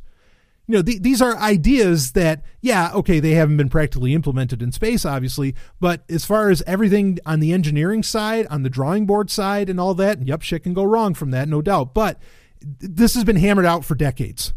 Like this is as practical. There's there's no need to invent some new kind of technology for the shit to go up. We don't need space elevators. We don't need all this other crap. This is just something that that can happen. And once you get you know enough people up there, eventually you get a critical mass, and then the dream comes true. One of my dreams, anyway, that humanity becomes what it should have always what it, what it's meant to become, and that is at the very least a two planet species, a multi planetary species. It's what we're meant for. We're so goddamn adaptable. Like I, I, I, I dare say, and I don't like to say this sort of thing usually, but I dare say it's right in our genetics that we're meant for this sort of thing. And I think that that's that's so incredibly exciting. So good on you, Robert Bigelow. D- do it, baby. just just do it. at least me. I don't know if the rest of the Sovryn Tech audience, but at least me, I'm fucking rooting for you. Let's do let's do this lunar depot, folks. Like I said earlier in the show, this shit's happening. 2022, he's saying he can have this done up. I said within the next decade, we're going to have a lot of this. This is before I knew any announcements or any of this stuff. I've been saying this all year long. It is happening. Get fucking excited. This is good news. Good times. Woo! Let those good times roll. Space Hotel, baby. Oh, oh, oh. Can you imagine getting it on zero G? Woo! Let's do this anyway. I'll be right back with some more Sovryn Tech. Woo! Hey, baby, talk about coins doing good. Talked about cryptos doing good. Bitcoin over 6,000. Woo! Maybe it's time. Just something to think about. I am not uh, giving you investment, or I'm not an accredited investor or something. I'm not giving you investment advice. But maybe, maybe you want to think about, hey, maybe I should diversify this a little bit, you know, just so I can feel a little comfortable. When something goes up, another thing can go down, blah, blah, blah. You know, do, do your, do your permanent portfolio or something like that. So you want to diversify. Here's a recommendation for you. Okay, just a recommendation, friendly one go to Roberts and Roberts Brokerage, get your hands on some gold and silver, maybe platinum and palladium. Those are ones people don't think about often. They accept Bitcoin. They are a Bitcoin preferred business to get your hands on those precious metals. What I always call, I call that cold, it's that real cold storage, right? It's that offline storage of value. Maybe you want to diversify up a bit. I don't think that that's a bad idea at all, especially with the present rise going on jump on this. Go to roberts and roberts brokerage. They're going to get your hookup. They got coins. They have all the things you could want. Incredibly fast service. Incredibly i mean just customer friendly service. They'll even buy off of you if you want to sell some perhaps some gold and silver. Okay you want to do this. You want to take advantage of this. Go to rrbi.co that's the website. Rrbi.co and get your hookup. And believe me they they just i'm going to tell you straight they just re-upped with sovryn tech. Okay they re-upped because they believe in what sovryn tech's doing in fact, the lead guy there, Tim Fry, he's been on the show. Talk about a sweetheart. Talk about a guy that gets the whole thing. You know, the liberty, uh, uh, you know, the geekdom, the whole business. He gets it. All right, you want to work with these businesses. I mean, do you know what it takes for for uh, an organization or a company or whatever to want to support sovryn tech with the shit that comes out of my mouth? Yeah, you want to do business with these people. Go do business with Roberts Roberts Brokerage. Let them know that the Golden Stallion sent you. They're going to know you're talking about. You want to get your hookup. Take advantage of these great price rises and everything else that's going on and do it. Go to rrbi.co and I thank them for re upping and for sponsoring for so long Sovryn Tech. Let's get back to the show. Hack sick. Boy, we never have time to cover everything, do we? this is why we got to get to the point where I can do where I can afford to do two episodes a week. We're getting there. We're getting there. Got a lot of new patrons. If you want to become a Sovryn Tech patron, that's another way, okay, to really help out the show because we're building something very special here. Uh, and people that have been on for a long time, they know, they get it. And people that have just come on, they're already feeling it. So uh, become a patron. Just go to sovryntech.com, S O V R Y N tech.com, and you get access to hundreds of hours of new content or, or you know of exclusive content to, that's exclusive to Patreon. You get to be a part of the Q and A's and everything. We got our live Q and A that's going to be going on tomorrow. I'll be live and in color on video, baby. The Golden Stallion all over you. It's going to be amazing. So anyway, if you want to become a patron, you want to get access to all of that content. I mean, literally hundreds of episodes. You want to do that? Just go to uh, go go to sovryntech.com. That'll take you right to the Patreon page. Anyway, wow. You know, you may not want to do that over Wi-Fi though, because because a very, very serious flaw dropped uh, just this past Monday. And again, we are recording this on uh, October 21st, 2017. Yeah, just this past Monday. Holy shit. I mean, everybody was talking about this. So, interestingly, this is pro. I, I'm of two minds on this. Like, it's funny what they called this uh, exploit but then also like it's the worst name ever because technically any kind of malicious action um, against a network computer system whatever is called a crack okay? C-r-a-c-k now this uh, uh, flaw that was found in WPA2, the protocol, WPA, the wireless protocol, which everybody pretty much uses to secure a wireless network. I mean, like, understand WPA2 has been the standard and hasn't, there hasn't been a flaw or concern really for over a decade for probably like 12 years ever since WEP finally died. I mean, WPA2 has been it and nobody's really had to talk about it. I mean, wireless, nobody really, you know, I, okay, I've raised some concerns and I'll talk about those as we go into this, but nobody's really raised any concerns. So this is really huge, but they called it KRACK. K R A C K. And uh, honestly, like if I guess if I was going to, or I should say, frankly, honestly means that at some point I'm lying to you or something, which I don't. But frankly, if I were to name like if, if there was something bad enough okay if there if there was some kind of exploit that was so bad that you would just give it the the penul or not the penultimate but the ultimate name of crack you'd give it that grand title of you know being the champion of all. This would kind of be one of them. This this is this is a candidate. So yeah this is KRACK. K-r-a-c-k um and what was discovered, well, and, and I mean, there's a million ways that this is bad. I put a link in the show notes for it. I'm going to read a little bit and then we're just going to talk about it. Um, and here it is. Researchers have disclosed a serious weakness in the WPA2 protocol that allows attackers within range of vulnerable device or access points to intercept passwords, emails, and other data presumed to be encrypted, and in some cases to inject, that's the key part, inject ransomware or other malicious content into a website a client is visiting. The proof of concept exploit is called KRACK, short for Key Reinstallation Attacks. The so they could couldn't they just call it CRA, K R A? I mean, I know they probably get confused with the supercomputers; they're spelled differently, but whatever. Anyway, the research has been cl- a closely guarded secret for weeks ahead of a coordinated disclosure that was scheduled for 8 a.m. on Monday, East Coast time. A website disclosing the vulnerability said it affects the core WPA protocol, WPA2 protocol itself, and is effective against devices running Android, Linux, and OpenBSD, which that shocked the hell out of me. We, we got to break this down a little bit more in a minute. Uh, and to a lesser extent, Mac OS and Windows, as well as MediaTek Linksys and other types of devices. The site warned that attackers can exploit the flaw to decrypt a wealth of sensitive data that's normally encrypted by the nearly ubiquitous Wi Fi encryption protocol. Uh, quote, this can be used to steal sensitive information such as credit card numbers, passwords, chat messages, emails, photos, and so on, end quote. Researcher uh, Matthew Vanhoef of the, well, I cannot pronounce that in Belgium. Uh, anyway, he, he goes on the attack works against all modern protected Wi Fi networks. Depending upon, or depending on the network configuration, it is also possible to inject and manipulate data. For example, an attacker might be able to inject ransomware or other malware into websites. Um, anyway, and there, there's examples, there's videos showing the the exploit in action. Um, and the way that it works, it works by taking advantage of the the four way handshake that happens, which is a great way to secure WPA2, but it takes advantage of that. I don't know that we necessarily need to get into all the technicals on it. Uh, the write up that I put in from Ars Technica describes it very well. But let's just break down the practicality, what can be done, what's going on here exactly. Okay.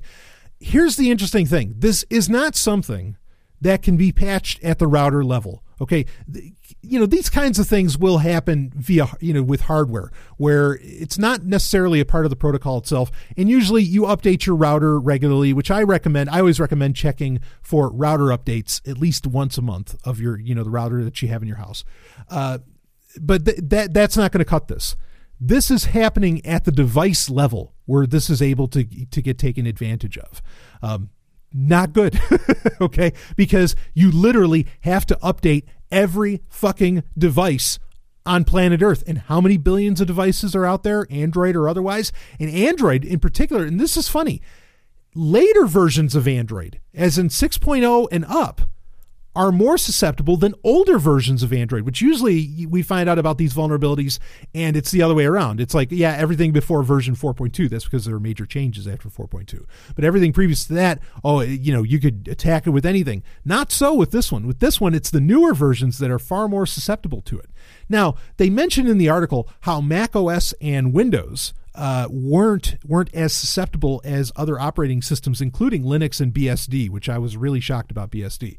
Um, the the irony is it, it, that's kind of a fluke. Okay, now first off, Microsoft already patched this in Windows 10 before the announcement even happened. Okay, they they they patched it like like a, week or two beforehand, which good on them for being out in front on this because they're ahead of everybody else actually. And part of that, admittedly, part of this, you know, you didn't know that that was happening, but you know, Windows 10 has the forced updates, which yes, I understand why there can be concerns about forced updates. I understand all of those, okay? But this is one of the arguments for why forced updates can be a very good thing. They can patch this stuff before they can even tell you what it is, as to where normally, you know, like somebody who's really security minded would be like, oh, wait a minute, what does this update do? What does this update do? And I understand that mindset and I respect the fuck out of it. And, and I agree with it, actually, okay, uh, you know, b- by and large. But the argument for, you know, updates like this uh, or you know with with forced updates that you don't know what the updates are necessarily is that it allows for in this kind of condition where there was like a set time that they were going to reveal all this they can already have it patched ahead of time and you don't have to sweat anything. So microsoft was way out in front. Uh, phenomenal. Google as far as patching android which is very susceptible uh, oreo devices and like the pixel line will be getting a a push on november 6th not until November 6th. What is it, October 21st? Interestingly, Lineage OS, which is the um, successor to CyanogenMod, which is you know an alternative for, uh, version of Android, they already patched it. like they beat Google to the punch, which I, I think is, is awesome and remarkable at the same time. Okay. Uh, but anyway, I was going to say so Mac OS and Windows, the reason that they weren't as susceptible to the more, um, because there's different ways in which this, in which KRACK can affect your system.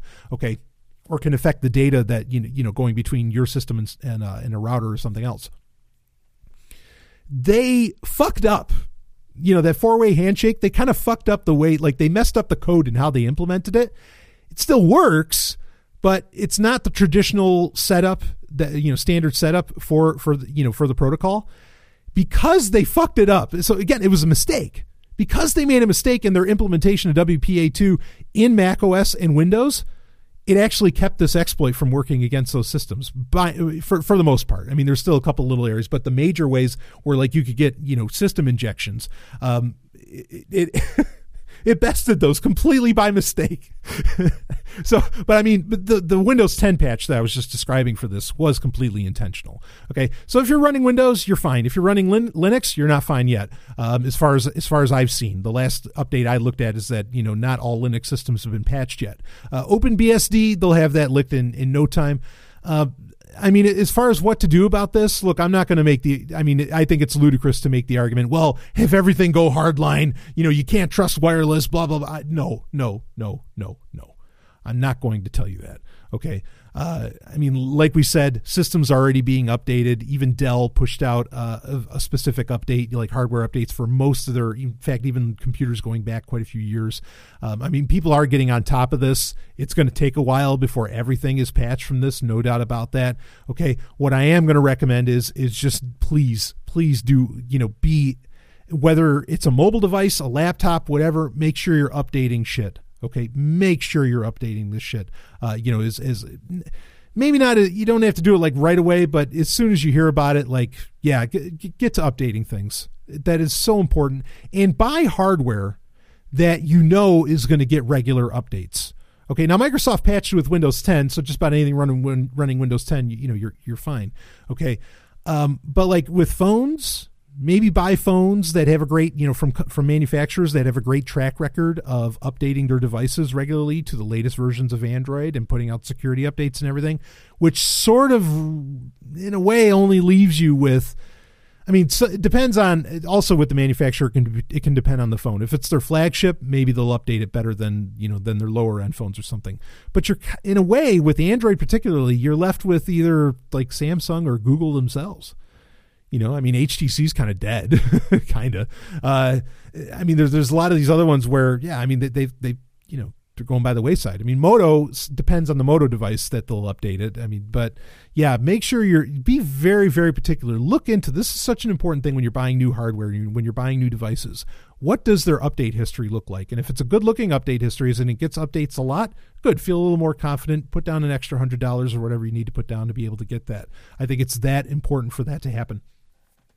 Um, on a larger point, there's other than what I just described, really, there's not a whole lot you can do. Um, and it points at something. It points at an abstract notion that I want to that I want to lay on you here. Uh, we years ago on this show we read a, a blog post by Quinn Norton, okay, who she well she's awesome. We'll just put it that way. Security researcher, the whole thing. She's great programmer. Um, and she wrote a, a fantastic, scathing blog post saying everything is broken. And you know what? Like I didn't disagree with her. And in this instance, I think it proves the point. Everything is broken. Okay. Now, what what do we mean by that? What do you, what do you mean everything is broken? Um, yeah. Okay. We need to get to the point where we're using open hardware like laptops from Librem, L I B R E M, or LibreBoot laptops.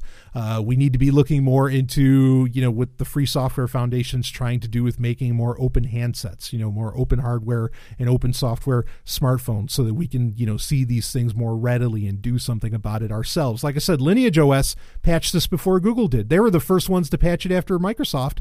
And I don't think they even had the inside track. They they just they found out about it. Oh shit, let's patch it, and they did. You know, and had it on on a nightly. It was great. Um, that's the beauty of you know one of the advantages that can happen with open source. So yeah, like hardware needs to get fixed, software needs to continually get more and more open source, so this stuff can you know a community can fix this quicker than any company can, um, and uh, you know those are all very real solutions but then the other part of it too is that and i know this is going to this will sound crazy to some people but i mean this the internet the big bad internet the world wide web blah blah blah is inherently flawed and inherently broken. I mean we didn't know because we never had anything like it before right when it was originally developed so many decades ago. But it's inherently broken. It's inherently flawed it allows for i mean so much of the system yeah this has to do with wireless which is a newer protocol and all that. So many of these things are uh, you know yeah they're newer but still they're based upon some of the and, and are, are piggybacking bootstrapping off of a lot of these older technologies. So what i'm saying to you is is that eventually we need to get to a point, be it that peer to peer future where things are interacting peer to peer, maybe where some of the wilder technologies that we've talked about that are very real, that we've talked about on Sovryn Tech in the past, like uh, Li-Fi, which is you know laser based communications instead of Wi-Fi. Um, you know, again, open hardware, a lot of this other stuff. We need to get to a future where those things are the norm, where mesh networking is the norm, where uh, you know all of these different ways that that systems can connect become the norm. The system as it stands right now is broken in its entirety. The internet itself is inherently insecure. Just straight up. It's broken. We got it. We get a lot of these legacy systems. I'm not saying like kill everything. I mean, hey, IRC's great, emails something you know is nice, blah blah blah. I understand, but so many of these legacy systems, they just need to go. They need to die put them out to pasture already and i mean the problem is is that the alternatives to how all this works uh, the NSA can't so easily get into because now what's happening is, is you know Vince Cerf himself, you know one of the the godfathers of the internet, he said the one thing, or maybe it was Tim Berners Lee, whichever one of them said it, the one thing they wish they put into the internet and you know into TCP/IP and all that into those protocols was encryption, and they didn't. And you know we've been paying for that really ever since. I mean it's amazing what the internet has provided, but that doesn't mean it's the end all be all. Just like you know when you talk about Bitcoin, yep, Bitcoin's amazing, Bitcoin's great, it's king of the hill. It doesn't have to be the king of the hill forever. You know, let's not be blinded to just because we want to hold on to Bitcoin and have some incredible value. Let's not be blinded to the idea that oh, maybe something better could come along. Why? Why? Why? You know, just because you, you love this one thing, you don't want to allow for other advancements, improvements, innovations, and all that. That's ridiculous. That's so against the, the entire uh, hacking ethic, hacking as in heroes. Okay, the entire hacker ethic that you know that has been fostered for so long, that has brought so much of what the future that we have right now. It's a ridiculous way to think, but why won't we get there? Well, because the NSA wouldn't have as much power if everything was being client side encrypted. Uh, the NSA wouldn't have so much power if zero knowledge proofs are being used. The NSA wouldn't have as much power, uh, you know, wouldn't have the ability to exploit. Uh, wouldn't I mean, like, you know, the the legacy system, not just the legacy internet or anything like that, but the legacy system, as in governments and all these systems of, uh, uh, you know, abusive power that exist out there, would lose a lot of control if we started using all of these technologies that are being developed right now, that are available right now, that could replace all of this bullshit and they could keep crap like KRACK from happening. And you got to believe that one of these stupid, you know, or one of these fucking alphabet soup organizations knew about KRACK for a long, long time and just didn't tell anybody. So let's start using the systems, peer-to-peer systems, whatever else that actually, you know, you know, circumvent where a lot of this stuff would even necessarily be possible. I'm not saying that it would have inherently solved KRACK, but it would have been a good start, and there would have been a lot less incentive to to even get into data theft and manipulation and stealing credit card numbers and all this stuff if we were using technologies where those where those things become meaningless. Who gives a shit about a credit card number? Good luck trying to get my private key, asshole. Sorry. Sucks to be you. Bad day. I got my shit locked down. Let's move forward. Let's admit it. Let's let's come down off the mountain and say all of this is fucking broken. Let's start fostering the new technologies that can fix and can keep these things like KRACK and whatever else from becoming a problem in the first place. I'm not saying take two steps backwards. I'm saying I'm saying let's take a thousand steps forward already. Don't waste time. You know, uh, we are talking about Microsoft earlier. Yeah, I mean, they, they had some really interesting ideas based upon the present uh, device ecosystem that we live in, like Continuum and things like this. And instead, Microsoft's saying, "Yeah, we're going to skip that, and we're just going to go all in on uh, on mixed reality. We're, we're just going to go all in on the next platform." Amazon with the Echo, They're like, "Yeah, we yeah okay, so our phone our phone didn't work very well. We can't really sell computers or anything like this. Let's just let's just create an entirely new market category and just leapfrog all this horseshit." Same thing. The peer to peer future needs to leapfrog all of this. Just get right past it and, and just just skip. Don't don't don't bother with incrementalism. Just go all the way. And we have the ability to do that now. And the tools are already being developed or they already exist. They just need to be implemented. Get to it. We'll be right back with some more Sound.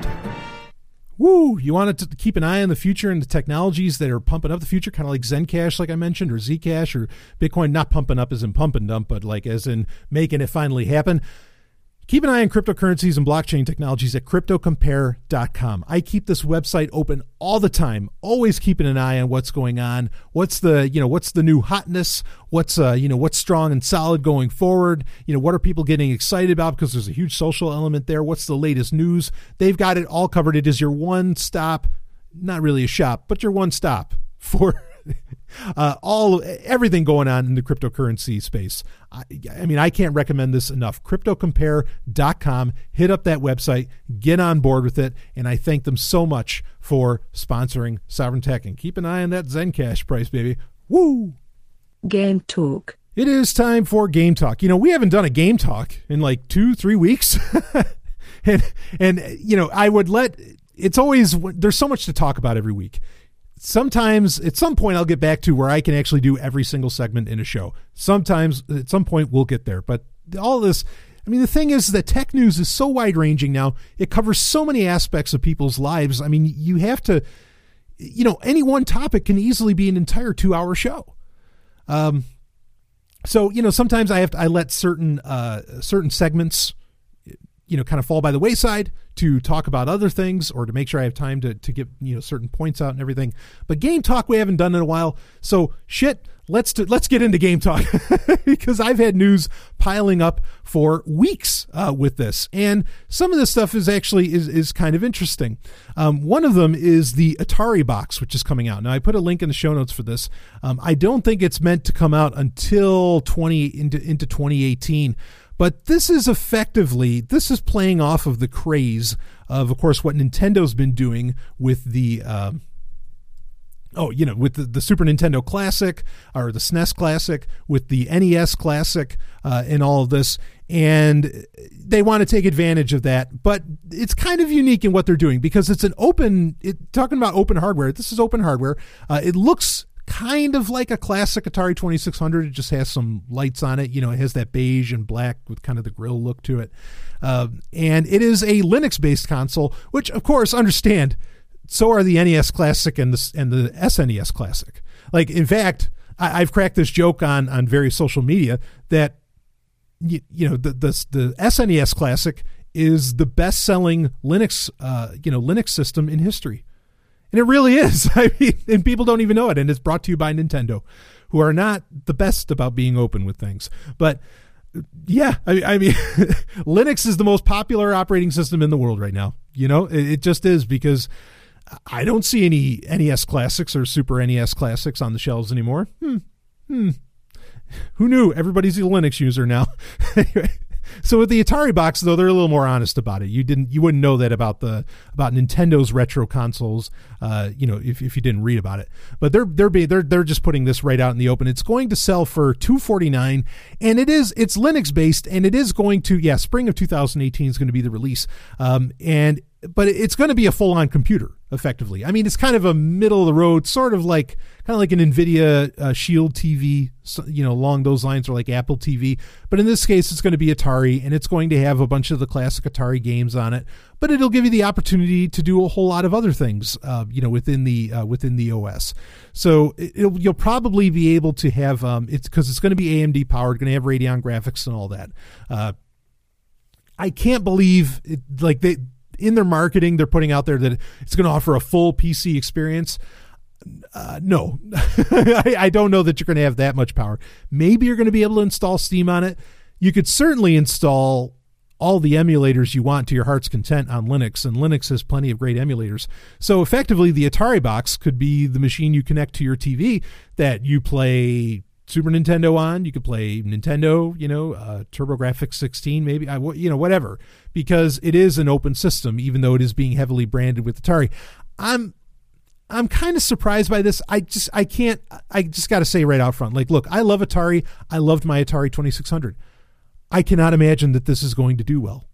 Um I was something I was really impressed by. Commodore tried to make a huge comeback with like selling things that looked like a Commodore 64, had the keyboard built, which Commodore 64 uh, you know, one of my favorite computers of all time, certainly in my top three, right up there with the the Mac G4 Cube. Um, they couldn't make it, you know. And if you can't get the nostalgia factor from like the Commodore community, which is a hardcore fucking community, you understand? I I don't think you can do this. I I I, don't think this is going to take off. You know, not everybody. You you have to understand with Nintendo because this is what everybody's looking at. They're like, oh, Nintendo's making money off of a whole retro thing. Okay. But N- Nintendo has such a diehard fan base, and they have such amazing marketing. Where like the one thing Nintendo, while they'll shut down like fan games and everything uh, in the blink of an eye, they do allow for a lot of fan interpretation on like clothing and wallets and all this other kind of merchandise. They just sort of let it ride. And I mean, they have such power, such a powerful fan base. I mean, I'm a, I'm a part of it. I love Nintendo. You know, even when they do heinous shit, uh, you know, I still love what you know. When you're a company that's made that put that many smiles on that many faces, I mean, come on. Anyway, uh, Atari just doesn't have that same social cachet. They just don't. It's not. It, it's just. I don't think this is going to work. I, I I think this is going to fail right out of the gate. Um, it depends on availability whether or not I'll decide to get a test unit. Uh, we'll see. You know, if if I if I decide to mess with it, but anyway. Uh, I think that that's interesting. Uh, you know, something somebody actually emailed me about this uh, after I was talking after I gave my review on Game Talk uh, back in September, uh, which is like the last one that we did. Um, when I reviewed the Super Nintendo Classic, which I have, which by the way, the lovely and hyper intelligent Dr. Stephanie Murphy, I think she's playing that shit more than I am. We've been going through Super Mario World. Oh, it, it, that that system is so much fun, and Star Fox Two, rock and roll, baby. Uh, but somebody you know uh, emailed me and said, "Oh, you know, Brian, you were talking so much about how now you expect the next system to be the Nintendo 64 Classic, the next retro console," uh, which I still stand by that because actually the the patents have already been put in, I think, or the patent uh, uh, applications have been put in for it. Um, they said, "What about a Game Boy Classic?" Now, uh, Mike and Ryan, you know, from Cinemassacre, they actually they talked about that when they did their review, like, and they they got like an early review unit, I think, to where they could talk about it. Um, they said that they they wanted that to happen, but they didn't have any indication that it would. I agree with the the person that emailed me, the, the Sovryn Tech listener. Uh, I think that's a no brainer. Absolutely, do a Game Boy Classic. Uh, get Tetris on there. Go ahead and get Metroid Two on there. There's a laundry list of games that I would that I would put on that. Um, you know, the the Kirby games for for the Game Boy or for the original Game Boy. You know, the the puke green Game Boy. I mean, you because you could you could iterate it. You know, especially if you're only going to sell it for like fifty bucks, you could iterate it to where you would have the um, you know, you, you could have the Game Boy Color the next year, and then the following year you could have the Game Boy Advance, which talk about a, a fucking selection of titles. Holy shit! But the Kirby games on the original, you know, Kirby's Dream Land and all that, amazing. Super Mario Land, amazing. Th- There's just there's so many games, uh, you know, to to really take advantage there. The one I probably wouldn't put on it, I wouldn't put Link's Awakening on it, which some people might think that's crazy because that's the only puke green Game Boy title of Zelda that you could put on there. But uh, I Link's Awakening DX is such a better game. I would wait for that. I'd put that on the Game Boy Color. I don't know. We'll see what happens. But put you know put uh, Pokemon Yellow on there. I mean, you could you could fit a ton of games. I mean, so easily. Uh, the only thing is, is that it would be custom hardware that they are because the NES Classic and the Super Nintendo Classic use, other than the outer shell, use the exact same hardware. And so this is good. It would be an expensive proposition, but I've also heard that it would take new hardware to do the N64 Classic as well. Uh, but this is going to be an expensive proposition to do it with Game Boy. I think It- not not not really expensive, but by comparison. Uh, but I, I yeah I agree. I think that that's a no brainer to go with the Game Boy Classic, um, and I would buy it in a heartbeat. I'll buy every one of these because I, I think they're so cool. And I, I you know I case everything. I you know I, I buy like these these really nice hard cases to put all this stuff into, uh, so it can last forever. Uh, because one of the reasons that I like to do that is, in fact, this was announced in the past week, and I think officially November is when it shuts down um, for the Wii, and that's the original Nintendo Wii, which, for those that forget, it's the best selling game system of all time. Okay. Uh, the original Nintendo Wii, they are shutting down the eShop which is how you know the Wii could connect to the internet, and there was an eShop where you could buy virtual console titles. You know, you could buy classic Nintendo titles, or you could buy games that were specifically called they called it WiiWare. Um, I loved my Nintendo Wii, like I fucking loved the thing. I totally skipped the Wii U, but I loved uh, the the original Wii. Um, but they're closing the eShop, so what you have to do is you have to download your games onto your Wii uh, before that closing date hits. Um, or because if you don't, you know they're lost forever unless you modify your system and you you know download the wads um, from you know from the internet or something. Uh, but anyway, so here's the problem with that, and that's really annoying is that a lot of these. You know, when is the day going to come? Like, I have a lot of titles that I buy. I, I bought through uh, through the eShop for my uh, for my Nintendo 2DS, my our new Nintendo 2DS XL. I have the latest one. Um, you know what's going to happen in five years when they shut that down? Like what the fuck am i supposed to do? I mean i have tons of titles. Not good. I mean yeah i know i can get into homebrew and all this different stuff but what if you just want to keep it simple and you know just have everything be official and nice nice? You're screwed. Yeah i mean there's ways you could do it. You could put it on other sd cards and all that. I understand that but this is a real problem that you that with these internet connected consoles there comes a time where you know eventually these companies be it nintendo microsoft sony whoever with their consoles they're going to turn off you know they're, they're, going to turn off their servers. That gives you access to all these digital titles. That's a real problem. The thing i love about these classic consoles is that they don't connect to the internet at all. What's on them is on them and i know you can you can crack them to or you know you can hack them it's a heroic thing. You can hack them to where you can put more games on it and that's great. Go ahead.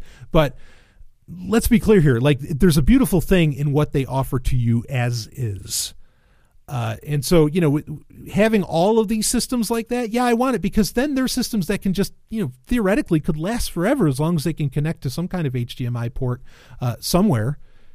You know, this is going to be, and we've talked about this before because it's already happened with Android. There's a ton of Android games from like Sega and others where Sega has just pulled the games, and you might have bought them, you might have put money down for those, and they're just gone. And now Sega's re-releasing a bunch, sure, but what happened to that five bucks? You know, it's it's very it's very ugly. Uh, you know how I I think that that bit of future is going to go with gaming consoles, uh, with all these digital titles. Is that you, you can't get physical copies anymore. And where you could play like an original Atari 2600, some people still play those to this day. Can't you? None of the consoles now, except for these retro consoles, are going to hold up in the next 40 years. Woo, baby. Tell you something that will hold up. Why don't you get your hands on some stickers? I know that sounds crazy, right? But go to stickers.sovryntech.com. You can get all kinds of, you know, case badges. You can even, I mean, they have t shirts, they have more than stickers there. But if it's your first time going, you get $5 off on your order if you use the link stickers.sovryntech.com. Get your hookup. And hey, you want to talk about securing shit, your mobile device? Go to darkandroid.info. Get a copy of my book. Dark Android, the 2017 edition, your no nonsense guide to securing your device and reclaiming your privacy. That's at darkandroid.info. Whew, let's get back to the show. Tech history. It is time for tech history, and I've got something. You know, speaking of phones, I have something very, a very interesting piece of history uh, that I want to talk with you about, and it is what one could argue. There might be other examples out there, but what one could argue is the very first phone. And what may shock you is that it's over a thousand years old. I'm going to read a little bit of the story here um, on this 1200 year old telephone, telephone, amazing invention of the ancient Chimu civilization. Now, the Chimu civilization is one that you probably don't hear about a whole hell of a lot. And part of the reason being, this is a civilization that cropped up. So it, it came out of the, I, I, I'm not sure how you pronounce it, but it's Moke or Moshe uh, civilization in Peru. Okay. Um, they out, I mean, these are one of the, so what you had was, okay, they, they, they came into being around 900 CE. You have the Incan civilization, the Incan Empire, or the Inca Empire, that you know was just conquering all of these slightly more minor civilizations. Kind of at its height, uh, you know, the, the would end up being something along, you know, over a hundred thousand anyway. Would be you know would be their civilization, uh, but it'd be a full on developed civilization. You know, it, have, it has its own artwork. It's you know entirely its own culture, language, the whole thing. Uh, but they would later on, you know, hundreds of years later, would end up getting, uh, you know, this would be in the 15th century, would end up getting conquered uh, by uh, by the Inca Empire. So that's part of the reason, probably, why you ever, ever haven't ever really heard of them much, is because you know they would just get subsumed. I mean, and this, of course, has happened many times uh, throughout history. Uh, but anyway, um, this they are a very unique people, very interesting people. Some of the stuff they they pulled off, I mean, nothing feels terribly advanced, even though this 1200 or potentially 1400 year old telephone telephone might be a bit of a different story. Uh, nothing terribly advanced. Like their art style is kind of unique. It's, it's monochromatic, but it's very detailed. A lot of metal work. Uh, you know, uh, it wasn't something. I mean, you know, they didn't have anything remotely like a market economy or anything like that. It was all very top down, very hierarchical. Uh, but what's interesting is this little telephone that ended up getting found. Uh, so let's uh, let's read on here. Let's see. Uh, reportedly found in the ruins of Chanchan, Peru, which was Chanchan was the capital of the Chimu uh, empire. I don't think you could really call it an empire. They didn't really conquer anybody. Uh, but anyway, the, the delicate communi- uh, communication artifact is thought to have been made 1200 to 1400 years ago and is known as the earliest example of telephone technology in the Western Hemisphere. This seemingly out of place artifact is evidence of the impressive innovation of the coastal Chimu people in the Rio Moshe, um, I know I'm pronouncing that wrong, valley of northern Peru. Uh, Ramiro Matos, curator of the National Museum of the American Indian, told the Smithsonian, quote, This is unique. Only one was ever discovered. It comes from the consciousness of an indigenous society with no written language, end quote. Now, that's an interesting point to bring up that we will we'll talk about more in a second. Uh, so anyway, reading on, the early telephone appears to be a rudimentary speech transmission device, much like the lover's telephone that has been known for hundreds of years, but which became popular in the 19th century. Uh, it was usually comprised of tin cans connected with a string used to speak back and forth, and mostly seen uh, as a novelty. So stallion breaking in. So you know what we're talking about uh, with the lover's telephone. This is that thing where you, you know you take a couple of cups and you put it between a piece of string. Uh, this Chimuan uh, telephone looks very similar. Okay, to that, but that's the basic idea of, of what this is. You know, and you can do a few feet. Maybe you could go from like a window to window in a very cramped city or something. Uh, you know, with the lover's telephone that people set up with their cups.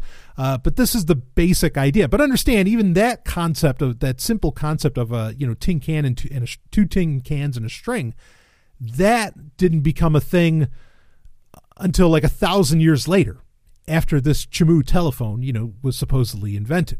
Uh, so let's read on here. This ancient Chimu device, described as an instrument, however, is composed of two gourd tips bound with a length of corn. Uh, or sorry, length of cord. Why did I say corn? Got fall on the mind. The gourd, uh, the gourds, which 3.5 uh, or 3.5 inches long, are coated in resin and act as transmitters and receivers of sound. Around each of the gourd bases is stretched hide membrane. It's 70 the 75 foot line connecting the two ends is made of cotton twine. Uh, the simplicity of the device disguises its implications. This one of a kind artifact reportedly predates the earliest research into telephones, which was done in 1833, uh, you know, which began with non electric st- uh, string devices by more than a thousand years. The Gordon string device uh, is too fragile to physically test, but researchers can piece together how the instrument might have worked. What they mu- what they must continue to speculate on, however, is how the Chimu, Chimu used this uh, ancient phone. What was its purpose? As the Chimu were known to be a top down society, it stands to reason that only the elite or priest class would have been in, would have been in possession of such a valuable instrument, uh, posits Matos. The precious telephone, with the seemingly magical ability to channel voices across space to be heard directly in the ear of the receiver, was, quote, a tool designed for an executive level of communication, end quote, said Matos. There might have been many applications, such as communication between novices or assistants and their higher ranking elites through chambers or anterooms. No face to face contact would have been needed, preserving status and ensuring security. Uh, like many other ancient marvels, it might also have been a device to astound the faithful. Disembodied voices emitting from a handheld object might have shocked and convinced people of the importance and station of the upper class or priests. Now, Stallion breaking in, I want to talk about that. I mean, that is sadly might be the most likely of the bunch as far as what this was used for. So many um, I mean, it's important to understand that in a multitude of cultures, not just in Europe, a lot of times the priestly class, which I would argue were the first authoritarians in many sense, okay, uh, you know, with, when it comes to humans developing societies and civilizations, uh, even in a tribal context with the shamans, all right. Um, you know, shamanism, you know, just turns into a priestly class sooner or later. Uh, now, the priestly class would be, you know, we're, we're kind of, in my opinion, anthropologically, are the original authoritarians. And so they would need to, if anybody came up with something that would threaten their power, which technology can both empower, uh, you know, say the, the ruling class or authoritarians, but it can also take power away from an authoritarian group and put it into the hands of the individual and I, I don't think it's unfair to say, and I've talked about this many times uh, in more depth on Patreon episodes, that accusations of black magic, accusations of you know being in league with the devil, or whatever that happens to be, say in South American societies, uh, you know, in in the past, uh, and even in the ancient past, you know, th- those are like cl- claims of heresy are often used to shut down some kind of amazing technology. Now, the outcrop of that, or the byproduct of that, is that the priestly class gets to take advantage of that technology because they're the same ones that shut it down. And so I could believe that somebody, or even the priests themselves, you know, because they were the, you know, they, they were the, the holders of knowledge, I could believe that they could, they would come up with something like, with a device like this, like the Chimu telephone, and they would use it to, you know, like have, I don't know what whatever their will would be, you know, whatever they wanted, whatever their mandates were that they wanted the people to believe, they would, you know, say, "Oh well, put this to your ear, and you will hear from, you know, Quetzalcoatl." Or well, I mean, the Chimu didn't believe in Quetzalcoatl, but you know, that was that was much later. Uh, but you know, and you will hear from the gods, and they will tell you what you need to do. And amazingly, the gods speak in your language. Uh, I mean, like I could really picture that. That's how it. That's how it went down. Um, there's something to be said that during you know the enlightenment particularly in europe when independent study of the sciences and things like this were taken away from the priestly class that that's how you end up with the actual technological uh, uh, you know innovations start to get technological innovations that the individual the everyday person can start to take advantage of. Otherwise before then the priestly class was really in charge of having it. And i think you know i could envision that very similar situations would happen in all parts of the world uh, where priestly class or the ruling class, usually they're working in concert, if not one and the same, would uh, you know would keep people from being able to take advantage of this stuff, and that probably explains why they haven't found any more of these in any further archaeological digs, because they did only belong to the elites or the priests. But that's fascinating. I mean, give them credit all the same. They came up with a telephone thousands of years before much of the rest of the world. Ooh, who knew that one? We'll be right back with more. And hey, if you think about it, maybe the telephone's still controlling people. We'll be back with some more Sovryn Tech.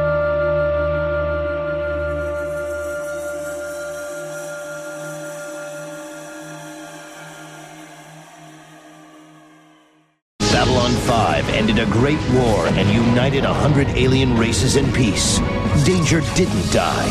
It just went underground, with new heroes and new evils to carry the torch. We need to make sure they all understand we will not be intimidated. What is wrong with you people? We have to protect him against himself. It's an entire new season of Babylon 5, with all new episodes. Babylon 5 is available for download on your favorite torrent site. See it now to experience the greatest show in television history Babylon 5. The climax. Beloved, we are gathered here today to get through this thing called life. Electric word, life means forever, and that's a mighty long time. But I'm here to tell you, no, okay, I'm not going to, I'm not going to go through the rest of that. Of course, people know how big of a Prince fan I am. Uh, something else I'm a big fan of. Um, what I want to talk about for the climax, and of course, the climax is part of the show where I can talk about anything. I can talk about a movie, TV show, book, novel, comic book, uh, topic. It could be anything. Um, and I have to bring up kind of a sad subject uh, that is relative to a previous climax, which was uh, recently. You know, we we lost Adam West. Bottom line, we lost Adam West. He died, and I covered it on the show because definitely a seminal figure uh, in my life. Um, and I explained all of that then. But we have to reopen the wound uh, a bit because, well, I mean, as, as sad and somber as all that sounds, an amazing piece of work came out, and it is Adam West's last piece of work, at least as far as we know. That being the animated film based upon the 66 Batman series and a sequel to the, was it the 2016 uh, uh, Return of the Cape, Return of the Caped Crusaders? Um, it, yeah, we have Batman versus Two Face. This is the 2017 animated film with reprising roles. I mean, Adam West is back as Batman doing the voice. Burt Ward is, uh, you know, is back as, um, you know, is doing Robin. Um, Julie Newmar is doing Catwoman. I mean, everybody that they could possibly bring on board, you know, to do the actual voices for to reprise their classic characters, they did, just as they did in 2016 with Return of the Cape Crusaders. Now, Return of the Cape Crusaders was phenomenal. I did a full review of that. Uh, that was something that I had waited you know my whole life for for more batman 66 please and i do read the comic books of course the batman 66 comic book that's been running for a couple years now is one of the most popular comic books in the world at the moment because and I, have talked about this i talked about the reasons why uh, partly being is that people need something a little more jovial in their lives. And the 66 batman delivers that. Um, i've said on multiple occasions that the 66 batman adam west's batman is my batman. Uh, he always will be always has been. Um, you know that's one of the reasons that I like actually that I like Batman Forever so much uh, was because it was you know going back to more of that 66 Batman style uh, which I really like so yeah so this is really cool Uh, we knew this was coming we knew there would be a sequel we knew that when we when we talked about Adam West's uh, passing you know we knew at the time that there would be one more film um, that he would be a part of. You know, one more animated film, and the the one from 2016 when he was still alive.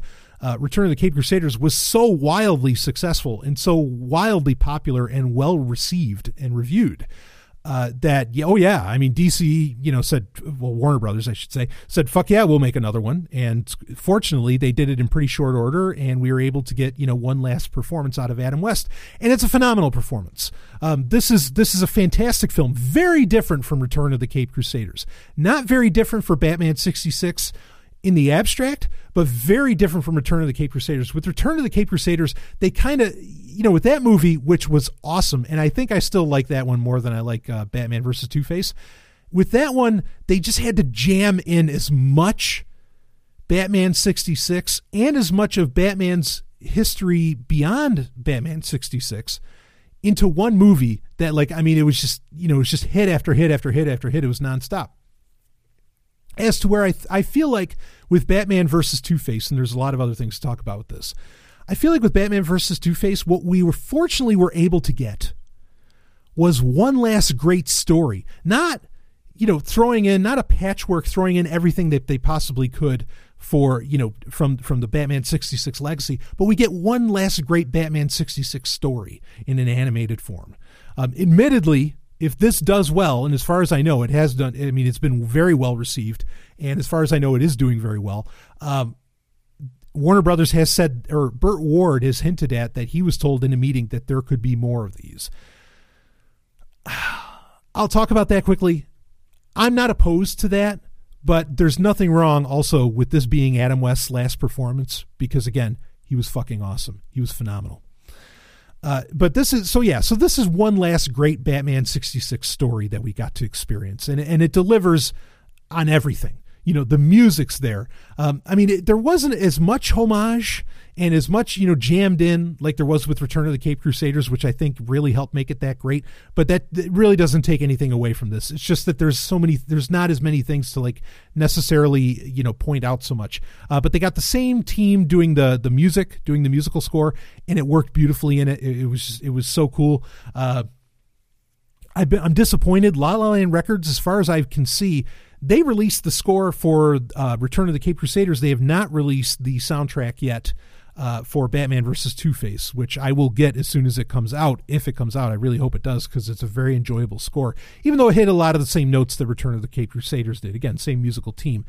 Uh, directed by Rick Morales, I mean, just did, did a fantastic job. And look, animated animation directors are, I mean, they're incredibly important. They're serious as a heart attack, and he he delivered with this. I mean, right from the opening scene, spoiler alerts, right from the opening scene where Batman is talking to Catwoman, who's in jail, and he's like sitting on the side of like her bars, like you know, hanging off the the side of, of like Arkham, which that was cool to have Arkham you know put into i mean that that's been one of the best parts of batman 66 the comic and of these two animated films now is that they've been able to introduce a lot of um, really great characters or story gimmicks and concepts like arkham asylum and others that came after batman 66 and so but it allows it to, to just enrich that universe even more which i think is great in fact even you get so th- there's a few other like Bookworm, who was originally played by Roddy McDowall, who of course he's you know long past, um, but Bookworm is in this. Uh, you know there there have been King Tut was in this. There they they put in a few more. It's not just Two Face. There ha- there are other villains in this, uh, but there's also an introduction of a character that will obviously become Harley Quinn. Uh, and so that was really cool, uh, you know, to see her involved um, as well. Uh, beyond that, um, you know, let's talk about Two Face because this is a character that was never in the original uh, Batman series. So when th- when I was first announced that Batman versus Two Face was going to come out, I was so excited for this because it's like, oh great, we get to bring in this awesome villain into this tapestry, into this 19, you know, the 60s tapestry that is so much fun. It is theater of the absurd, and you could really go far out with it. And Two Face is a character that, you know, that's dealing with split personalities and everything that could do very well in the theater of the absurd, which is the genre that the 66 Batman belongs to. Uh, and he does, and he does. And it's all because of William fucking Shatner doing the voice for Two Face. That was great to have such a 60s icon also get put into the fold of the Batman 66 universe is priceless. That is absolutely priceless. That was the there's nobody else that they should have put in there than him. That was the perfect choice. You know, the only other thing you, I mean, if if Leonard Nimoy were fortunate, you know, if he were still around, it's so so sad. But if he were still around, uh, that would have been a great choice as well. But I mean, this that's exactly who you want to bring in. Uh, that that was that was so cool to have William Shatner, and Shatner and and Adam West like their voices just played off of and their deliveries played off of each other so well. It was so well done. And they made you know they made harvey dent you know the two faces original you know uh, persona uh, they made his character look like william shatner look like a 60s captain kirk. I mean it looked like you're watching star trek the animated series and that's a good thing. That was good. That that that delivered that like that felt right. Uh, and so I, I was very very pleased uh, by that. Uh, you know in it and some of the things, you know, I, I got to admit, like Julie Newmar's sound, I. Some people have said Adam West. I mean, I, I think he delivered a great performance. I feel like in this one, you could hear the age a little more on most of the characters than you could in Return of the Cape Crusaders. I don't know why that is. Maybe it's the speakers I was listening to it on. Uh, I'm not sure. That's something I, I, you know, I have to chew on. I'll definitely be watching this over and over again because the '66 Batman is one of my favorite TV series of all time. Um, this delivers on everything that the Batman '66 series, ha- uh, you know, needs. It's sexy. There's plenty of points where it's very sexy. Uh, you know, in fact, well, I don't want to give. I don't want to give. There's some spoilers I don't want to give away, but I mean, Catwoman's great, and it, every, everybody's just so cool. And you, you get Joker Uh, again. All the characters are, are, you know, most of the main characters are there in one form or another, uh, which is really nice. But you know, speaking of of having any more of these, yeah, I would love to see Harley Quinn in the '66 Batman universe. I. There's a lot of characters, Clayface, um, Scarecrow. I mean, th- th- there's a ton that I would love to see in the '66 Batman universe. I don't know if they would use like Adobe's voice technology that allows you to mimic uh, the voice patterns and the, thus the voice and make them say anything you want of of Adam West, or if they'd bring in somebody that could like do a mock up of Adam West. I'm really okay with that. I understand why some people aren't and why they may be vehemently against it. Believe me, I completely understand. But I'm really okay with this, especially because Batman 66 is so hot right now. And because of stupid intellectual property laws. I mean, that's an oxy, or uh, uh, that's being redundant. Stupid laws, yeah, they all are. Okay, but but because of stupid IP laws, we didn't get any Batman's, you know, any 66 Batman for decades when we were hungry for it in the 90s. Look, in the 90s they were schlepping around fucking galleries and and the and you know an old uh, Ford Futura and all that you know in malls doing a mall tour of the, of the 66 Batman because it was still so popular in the 90s it was with me. I was growing up with it. Eh, man it's, it's such a lost opportunity. So if we can make up for lost time fuck let's do it. Let's let's make that happen. I am so on board with that. I am so okay with that. So but you know I had kind of a realization uh, so yeah, Batman versus Two Face. Watch it. It's fucking awesome. It's great. It's a great detective story. Uh, it's got everything you want. There, there's hilarious lines uh, in it. Adam West delivers the performance of a lifetime. And yes, you can do that in an animated setting. Uh, William Shatner is at top of his game, even though I have problems with William Shatner on Twitter these days. Uh, but regardless, all very very cool. Um, I kind of came to a realization watching this because there's moments you know with with any any of my favorite franchises or any medium any movie or tv show or whatever uh, that i happen to be watching you know most of the time i find myself really liking the villains. Sometimes i end up liking the heroes you know but it's very rare that i so much like the heroes as much as i like uh, like the 66 batman. Like i'm such a big fan of batman in, in general but but particularly that. And i kind of came to a realization recently and the realization is is this and I should have come to this realization a long time ago. Whether it's a hero or a villain, pretty much any character that is a representation of Sherlock Holmes is going to be my favorite character. Like, and, and I'm just going to totally relate to them. Like in Star Wars, Grand Admiral Thrawn, the villain, right? Grand Admiral Thrawn, He's Sherlock Holmes. That's that's all he really is. Uh, Batman is Sherlock Holmes, just with you know far more muscle bound and a whole and you know maybe more sexy and a whole bunch of other stuff.